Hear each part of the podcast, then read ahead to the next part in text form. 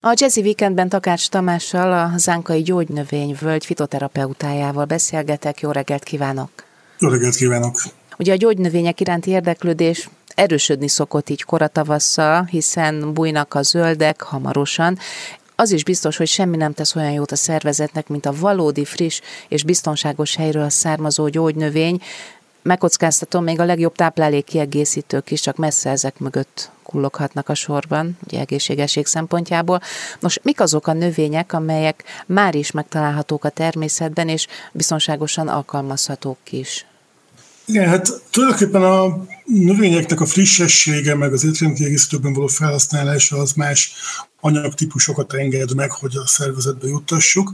Úgyhogy ilyenkor tavasszal különösen fontosak azok a vitaminpótlásra használható növények, amik a téli időszak napfénymentes, vitaminhiányos időszakában különösebben a szervezetünkből hiányzanak, és a tavasz megjelenésével ugye nem csak a virágokat lehet gyűjteni egyébként gyógynövény szempontból, hanem a különböző olyan növényi részeket, amiket aztán felhasználva tudunk akár saláták formájában is ilyen tavaszi vitaminbombaként, illetve a tavaszi megtisztulásnak a hasznos eszközeként felhasználni. És sokan ilyenkor a spirituális bőtöt is elkezdik tavasszal, Hát ennek nyilván a élettani szempontból is van jelentősége, hogyha képesek vagyunk arra, hogy a, a bőjtünkben a szervezetünknek a önépítő, önjavító képességét is egy kicsit tuningoljuk, akkor ehhez remekül fel tudjuk használni azokat a zöldségként is fogyasztható gyógynövényeket, amiket ilyenkor már el tudunk kezdeni gyűjteni a természetben. Nagyon érdekes megfigyelni például, hogy az idei tavasz, hát talán a további évekhez kicsit eltérően, vagy évektől kicsit eltérően, már több helyen is megörvendezhet minket a medvehagymának a gyűjtési lehetőségével. Tulajdonképpen a medvehagyma általában kicsit később, pár hónappal később szokott nagyobb mennyiségben megjelenni, de már lehet ilyenkor is gyűjteni. A medvehagymának a levelét, egy nagyon kellemes fokhagymára emlékeztető illatú növény, a levelét használjuk kimondottan étkezésben is, akár nyersen, akár pedig feldolgozottan. Te a formájában meg lehet szárítani ezt a növényt, és te a formájában itt tartósítani eh, lehet, és aztán a teánkat is tudjuk vele fűszerezni. Tulajdonképpen élettani hatásai szempontjából a fokhagymához hasonlóan itt az allin tartalma, ami segíti a szervezetünk működését. Ez a erekre rendkívül jó hatással van, az rugalmasságát tudja karbantartani, ezért a különböző keringés rendszerbetegségeknél, vagy a koleszterin szintnek a normális szinten tartásánál is egy nagyon jó segédeszköz. Ennek az erekre gyakorolt jótékony hatásnak talán manapság még nagyobb a jelentősége, hiszen ugye az utóbbi években a Covid-tól, meg a védőoltásoktól terhelt szervezetünk, ugye a vérben összegyűlő, nem odaillő anyagok akár szövődményeket is okozhatnak, melyek egészen szélsőséges esetben a szívet, a keringést érintő érkatasztrófákhoz is vezethetnek. Szóval ugye az ilyen természetes vérhigítóként működő növényeknek nagy jelentőségük lehet.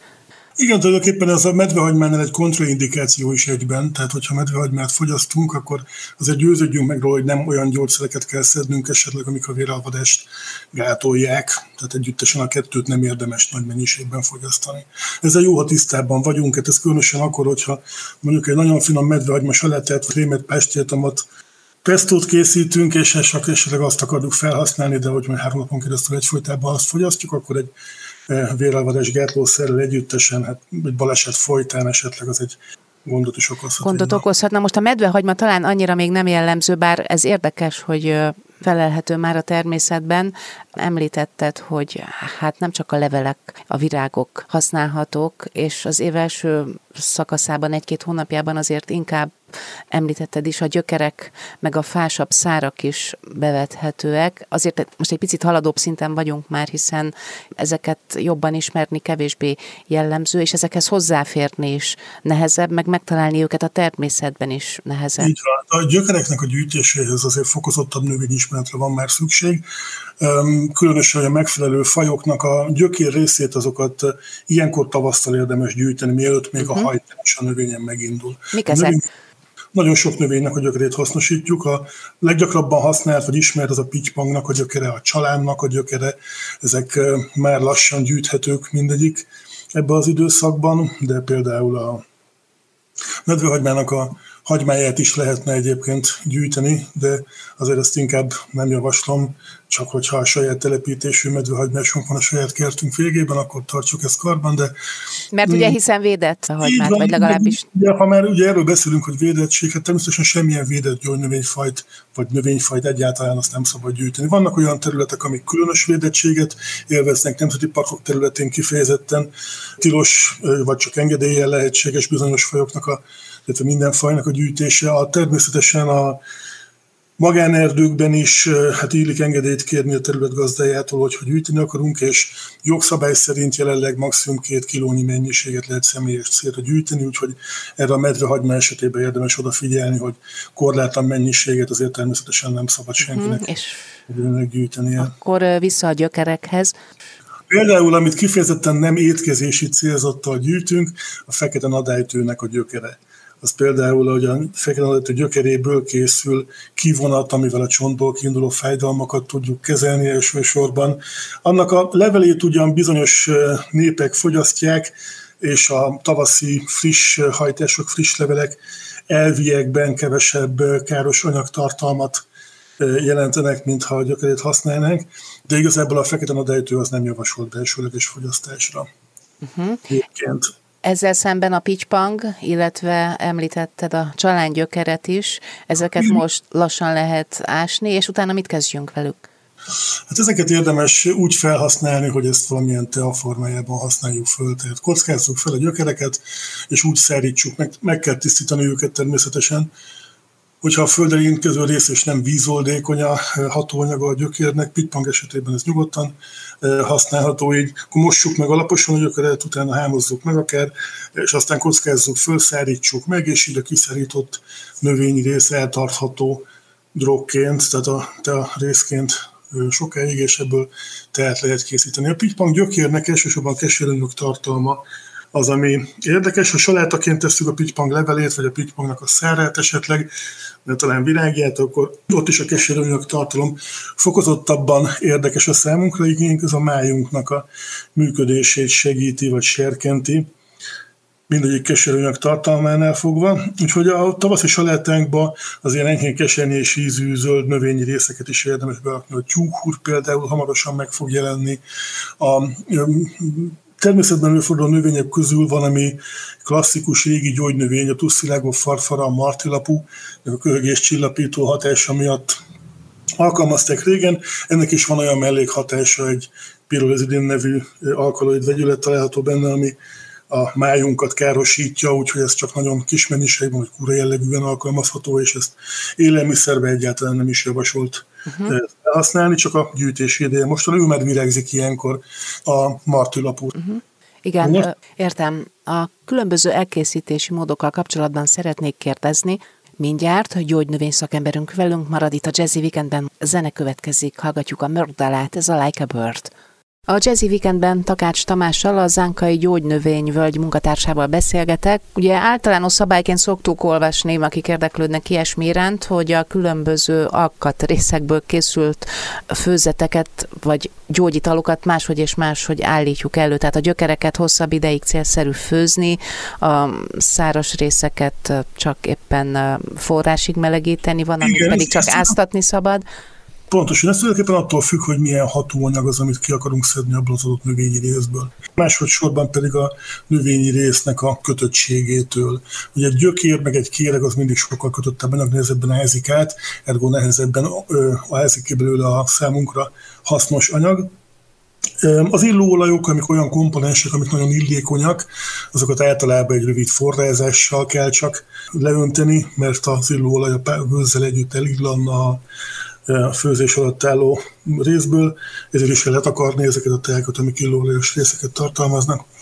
Más egyébként, hogyha meg az oldás hatékonyságát akarjuk fokozni, a gyökerek esetében nagyon gyakran akár porítani is lehetne a gyökér részeket, és akkor a oldás az még hatékonyabb, az áztatás hatékonyabb tud lenni.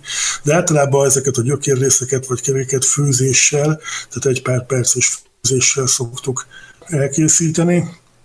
Éppen ezért azoknak a teakeverékeknek esetleg, amiben ilyen komponensek vannak, ott mindig a elkészítési módja az, ami főzéssel vagy hosszú idejű esztatással szerepel. Azok, amik inkább az illóolajak miatt érdekesek, azok még ilyen rövid 3-5 perces forrázás készítésével lesznek fogyaszthatók. És ugye vannak olyan növények is, amelyeket csak áztatni lehet hideg vagy maximum langyos vízben, és el is érkezünk egyik kedvencemhez, ez a fehér fagyöngy, amit annál is aktuálisabb szóba hozni, hogy ugye ez akár januártól, sőt a téli hónapokban is szedhető, vagy leginkább akkor szedhető? Szedhető még most márciusban? szedhető, tulajdonképpen egész évben a fagyönynek vannak értékes komponensei. A, amikor a lombhullató fákon ülő fagyöngyöket akarjuk levadászni, akkor nyilván a praktikussági szempontok miatt, amikor a lombhullás elkezdődik egészen a tavaszig, amikor újabb levelek nem jönnek, addig könnyen le tudjuk szedni azokról a gazdatestekről, fákról, ahol ez az élősködő növény megterem. Tulajdonképpen neki a kétféle felhasználása is van, ami otthoni felhasználásra inkább alkalmas teszi, ez a keringésrendszerrel kapcsolatos adaptogén hatása, ez például az alacsony meg a magas vérnyomás enyhe eltérésé esetén is jól alkalmazható. Ilyenkor erre a felhasználásra a tél időszakában érdemes gyűjtenünk, tehát ilyenkor, mikor könnyen látható is, le lehet pattintani nagyon egyszerűen a fáról, mert tulajdonképpen egy ilyen másfél centis mélységbe szúrja be magát a gazda fának a kérgén belülre, és gyakorlatilag a fában keringő nedveket felhasználja a növekedéshez, de önálló módon asszimilál, tehát a zöld színanyagot azt önmagától tudja előállítani, mert és akkor ezért egy ilyen fél élősködőnek mondott létfajta fagyöny, aminek a bogyóját egyáltalán nem használjuk fel. Külsőleg sem? Fagyás ellen valami ilyesmire emlék nekem. Bogyókat nem igazán szoktuk nem. felhasználni. A gyakorlatban, mai gyakorlatban nem használjuk fel. Régen ennek volt felhasználási területe, de igazából ezt, ezt nem jellemző, hogy ezt használnánk. Használjuk a, ezeket a kis levélrészeket, amilyen maximum cerúza vastagságú ágrészecskékkel együttesen, az ilyen keringésjavító kontrolláló teákban, illetve speciális kivonat, hogy a taxánokat vonnak ki belőle, ennek a gyűjtési ideje úgy tudom, hogy május környéki lenne a legoptimálisabb, azt pedig különböző rákgyógyszereknek a készítésén használják föl. Ezt azért kell hideg vízben áztatva egy hosszabb időn keresztül elkészíteni, mert pont a hő hatására oldódik ki benne ez a nem kívánt hatóanyag. Aha. És ami még szedhető a téli hónapokban is, amikor persze nem takarja hó a tájat, az pedig a galaj.